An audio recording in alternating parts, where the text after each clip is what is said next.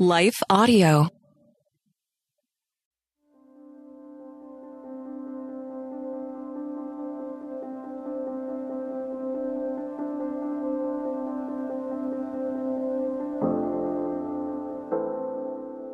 A White Bread Faith by Ryan Duncan. Read by Sean McAvoy. 1 John 3:10 This is how we know who the children of God are and who the children of the devil are.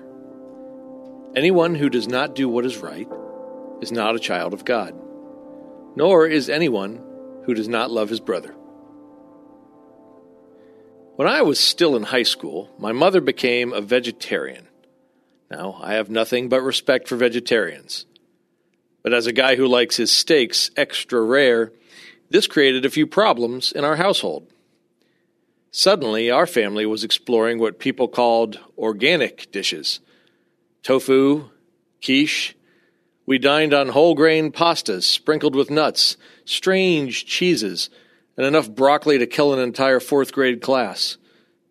It wasn't all that bad, actually. My mother was very gracious and still cooked meat for the carnivores in the house, but I suspect a soy based meat substitute found its way into our meals on more than one occasion. The worst part, though, was the bread. My family went from using your typical sleeve of wheat bread to buying those thick, iron cast loaves so brown they were almost black I can remember sitting in the cafeteria during lunch, watching my classmates as they flagrantly devoured their delicious white bread PB&Js, while I chewed the same bite of sandwich over and over for almost an hour because chunks of grain were still floating around in it. Back then, I would have given anything for a sandwich made from white Wonder bread. The thing is, though, ask any nutritionist, and they'll tell you white bread barely counts as grain at all it tastes good, but that's because it's been almost entirely drained of nutrients. All the beneficial vitamins and minerals have been lost, and in the end, we are left with a food that really isn't as healthy as we'd like to think it is. How many of us Christians are looking for a white bread relationship with God?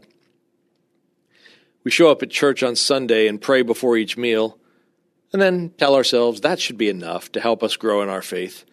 It's a sweet deal with all the benefits and none of the drawbacks. Don't fool yourself.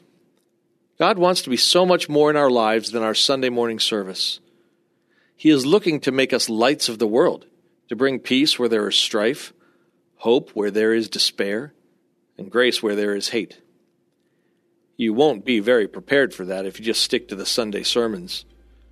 Don't deny yourself a good, healthy relationship with God. Read the Bible Get involved. And above all, be sure to make Him a part of your daily life. Intersecting faith and life. Find ways to get involved with your home church. Volunteer for events, or try mentoring some of the younger students. Parents, are your children involved in a youth group? Encourage them to give it a try. And for further reading, check out Revelation 3 15 through 17. Hey, listeners, thanks for joining us for the Crosswalk.com devotional podcast.